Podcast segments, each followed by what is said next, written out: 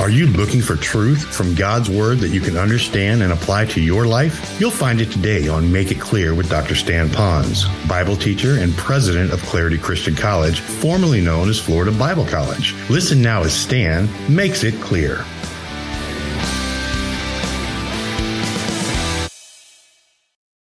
So all of a sudden, Jesus is going to model for us that he was given a crisis. I'm sure he was heading to another city. I'm sure that he was a busy man that at the same time had focus. He had priorities. He was going to go reach other people. But underneath his one focus was that he was going to teach, preach, heal. So now he had to, watch this, neglect the masses, perhaps in another city, knowing that there'd be one person who probably could not give anything back to him. He was a blind man, and blind people in the Bible days did not have support groups. They didn't have public programs to be able to clean them up. These guys usually had nobody around them. They were ugly. They stunk worse than street people. They were like this for days, years perhaps blind. Whatever they could basically eat. And here's this man going out of Jesus. And Jesus knew that he had a purpose, and that purpose was to heal. And now he knew that he had to have a particular priority in his life. And that priority is there was someone there that asked a need. Now, he didn't stay in the area and say, anybody else sick?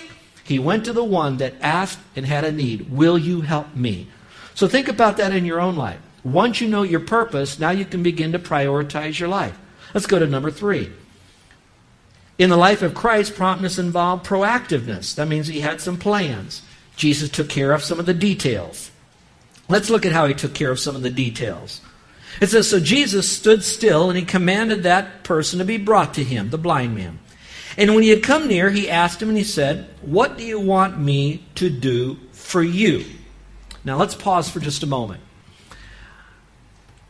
Those of you that know enough of Scripture, there, you would already probably have an answer for this. But those that are coming into this, you're going to say, wait a second, doesn't Jesus know all things? If he knows all things, why is he asking this guy what he wants? Because he already should know what he wants.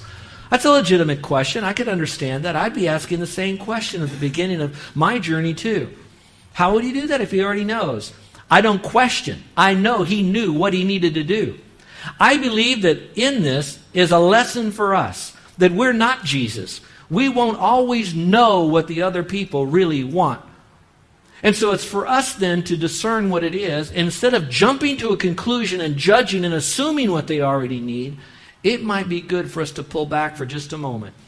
Throw up a quick prayer and say, God, you know the end from the beginning. You know what these people need. Help me to be able to be discerning. And then you, in a servant spirit, like Jesus, you then reach out to that person.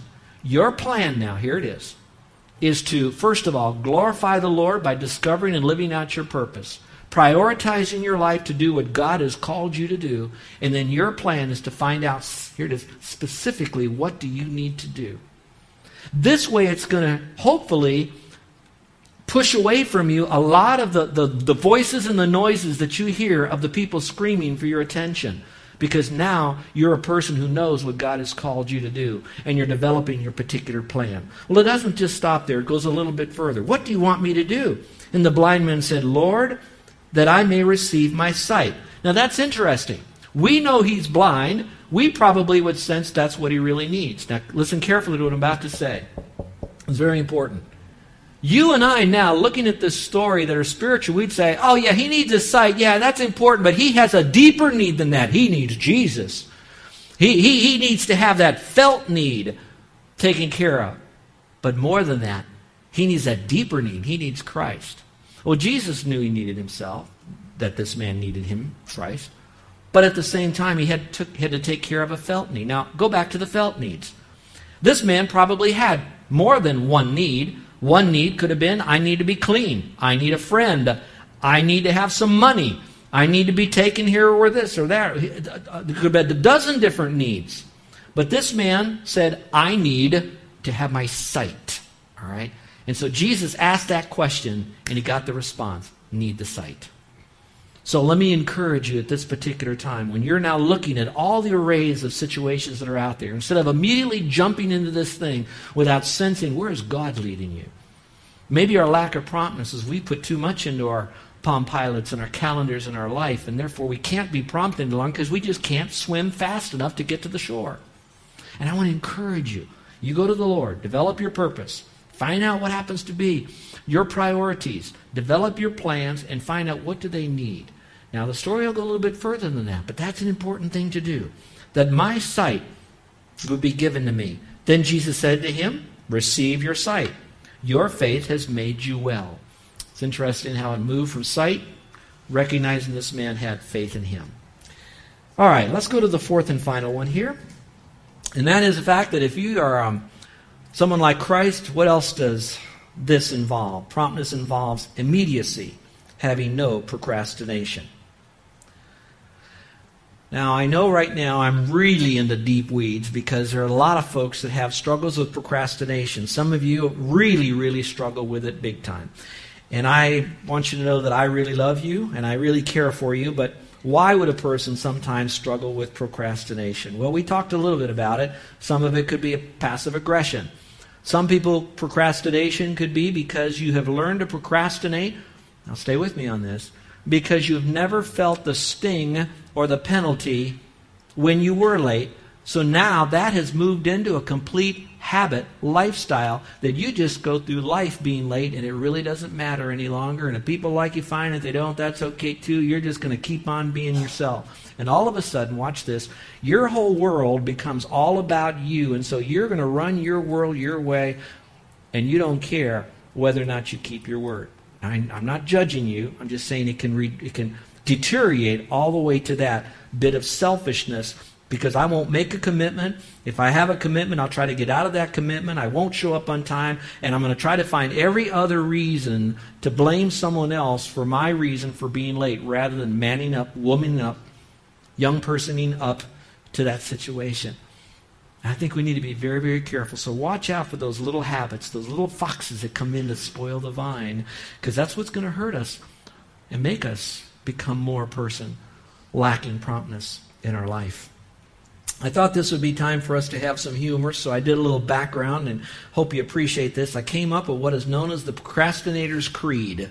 So, those of you that are procrastinators, see how you would fit with this creed. I don't know. a procrastinator's creed says, I believe that if anything is worth doing, it would have been done already. Procrastinator's creed said, I shall never move quickly except to avoid more work or find excuses. Procrastinator's Creed says, I will never rush into a job without a lifetime of consideration. Procrastinator's Creed says, I shall meet all my deadlines directly in proportion to the amount of bodily injury I could expect from missing them. in other words, if I'm really going to get, you know, banged over the head for being late, then I'll go ahead and step in and do it. This one says, I truly believe that all deadlines are unreasonable regardless of the amount of time given. Another one says, If at first I don't succeed, well, there's always next year. This one I thought was cute. It says, I shall always begin, start, initiate, take the first step, and or write the first word when I get around to it. And two more in the creed says, I know that the work cycle is not plan, start, finish, but rather it is wait, plan, plan. right? And then finally, 13, I will never put off tomorrow what I can forget about forever. Now, I don't know if that's your creed or not, but sometimes it is that. Let me go one more step on this procrastination. It might not be so heavy into passive aggression or sin necessarily. It might be in the area where it's a very kind of a passive sin. And, that, and I, that's my word. I don't know, maybe I can come up with a better word. You can email me one. But a passive sin would be you know what? I'm really afraid to take action because I may fail. I'm really afraid to say that I'll be on uh, because I may not do it right. Or, or here's one better. I'll say yes to everybody. I'll, I'll promise that I'll do all of this stuff, but then I'm I'm, I'm chronically late in getting things done because I'm not strong enough to be able to say, I'm not able to do that for you. I cannot get that done at the front end. And we try to hopefully scratch it out at the back end of the situation. And we lack the courage or the fortitude to be up front at the very front side of it. And for those of you that are recognizing in your spirit right now that that might be the case, let me give you just a little thought on that. If you go back to what is your purpose, what are your priorities, what are your plans, and now watch this. You go to the Lord now and you say, Lord, I want you to help me by giving me the strength to right in the very beginning not leave the person believing that I'm going to be or get something to them at a certain time. And help me now to tell them that in a very gracious way. And I'm going to leave the results to you if I disappoint the person.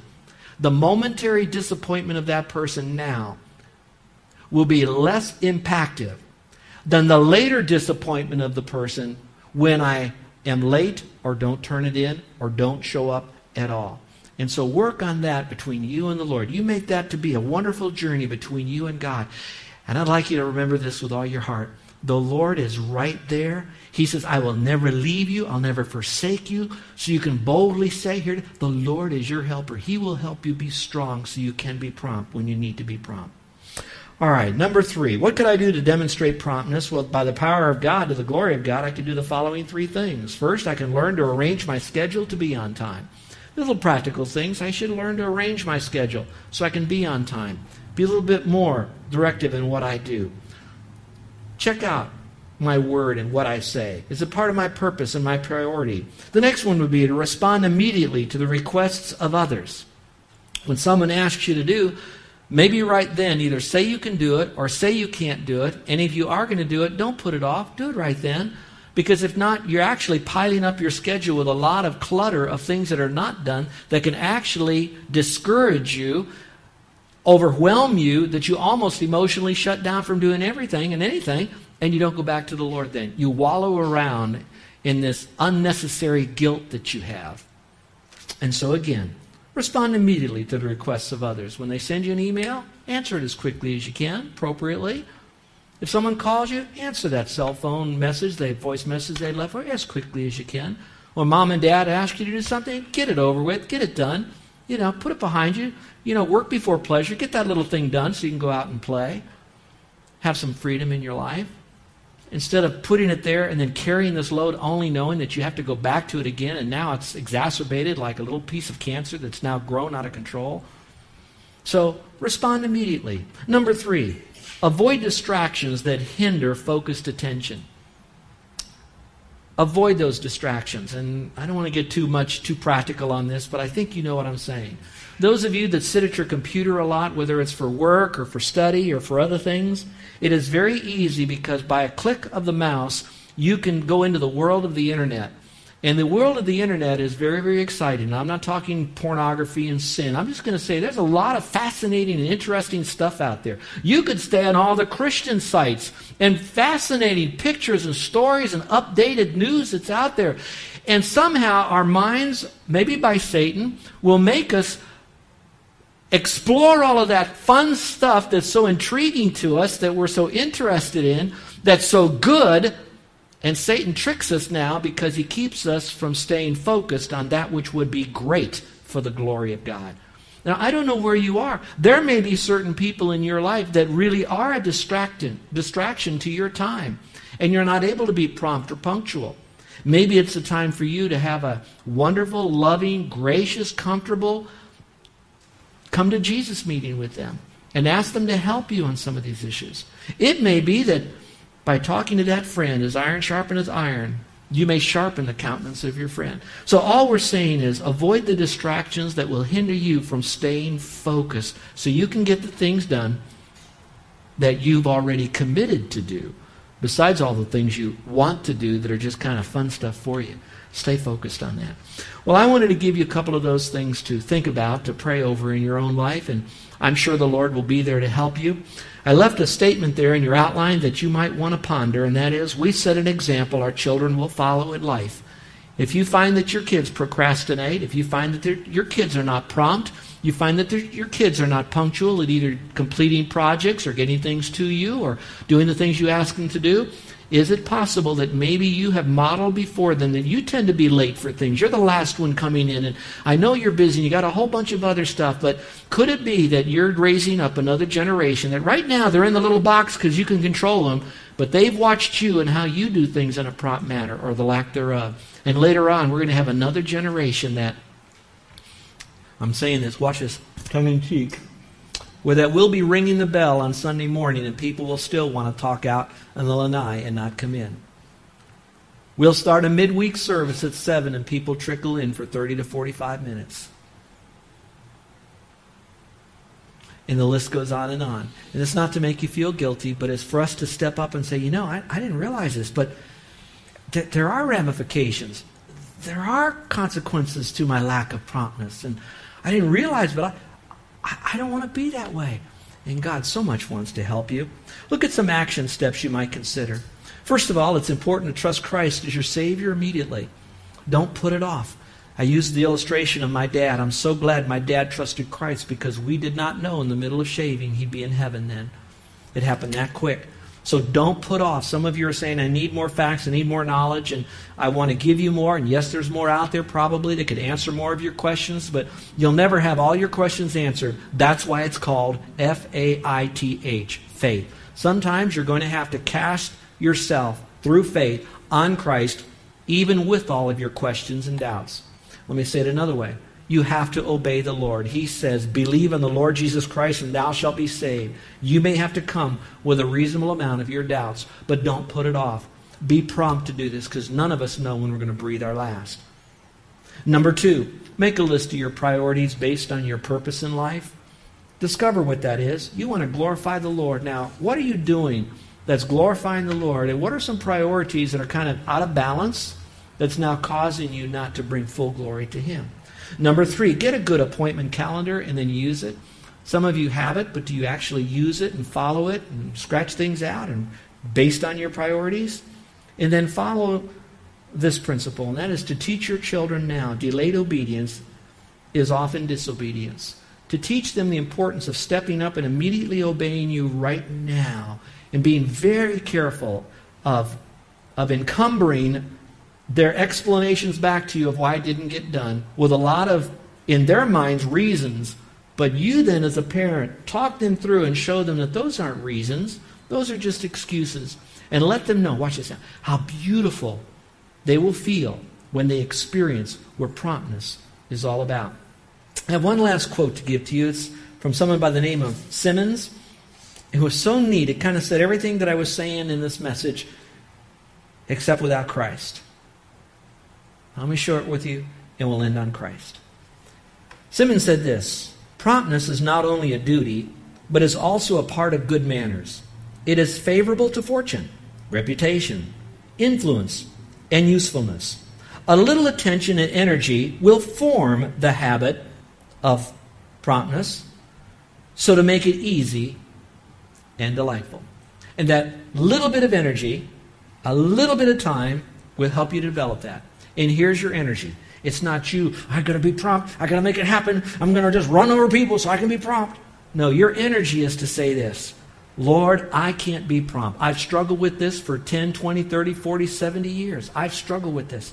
And so my energy is now to you, Lord. I want to overcome this. I want to be different than I was before. Oh God, I am going to you.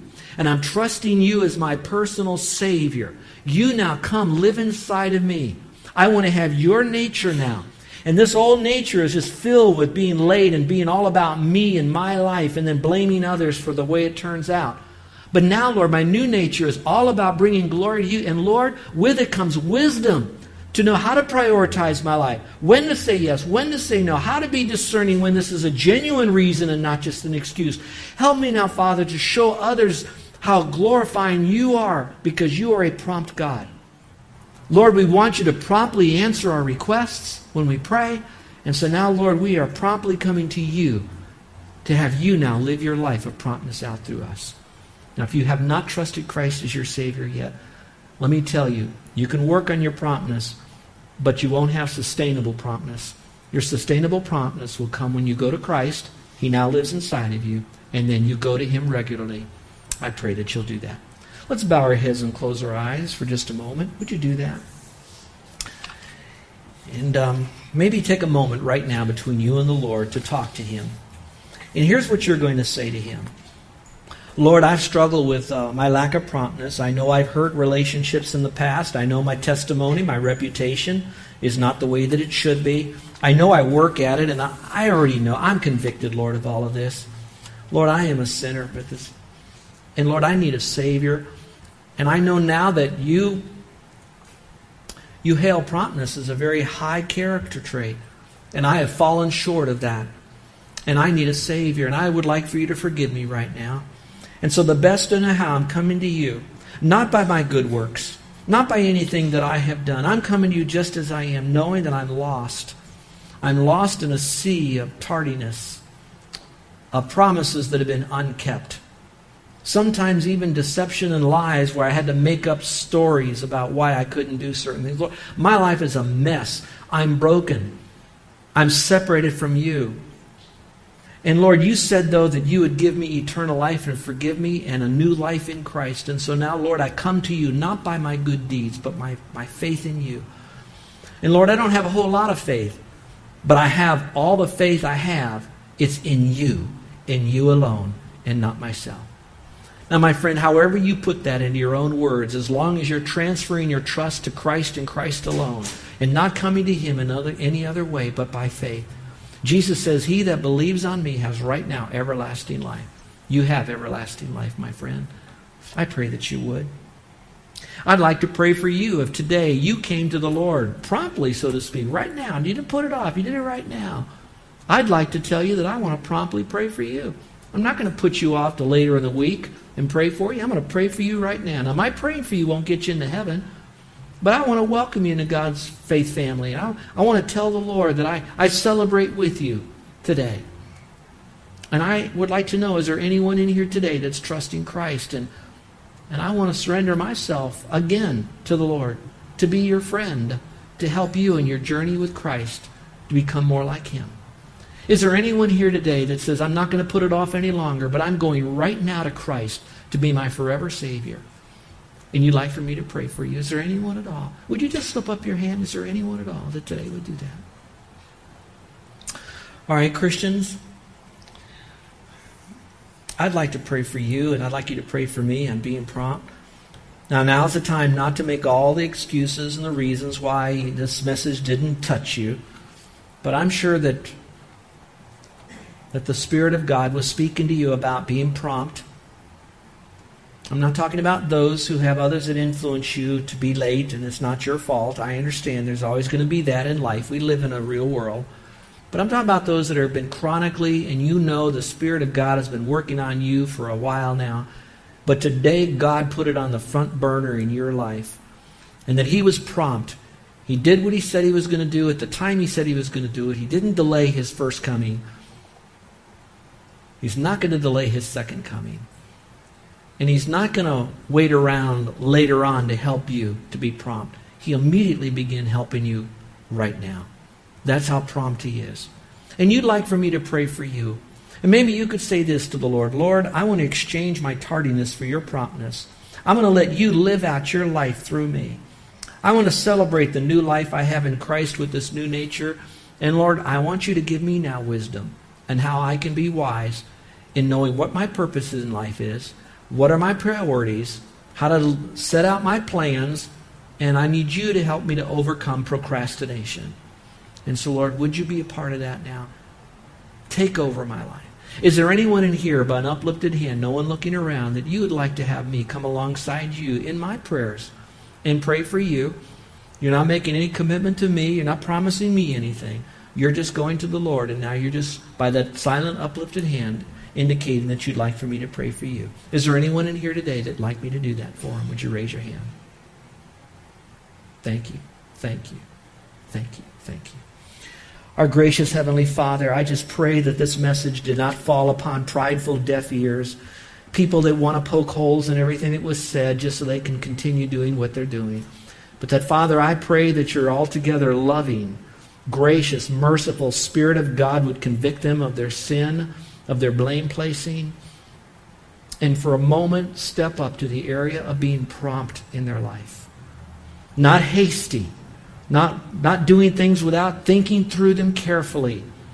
They must do that. It's wise to be analytical and to think it through. But at the same time, when it's time to decide that they would do that, help them, Father, to do that. Let them know that you'll come alongside them and be their friend and at the same time be a gentle convictor of when they're stepping out of bounds and not being prompt. Now, Father, I thank you for this church and how strong they are to want to be godly, and how much, Father, you meet them in such a wonderful way. In Jesus' name we pray. Amen.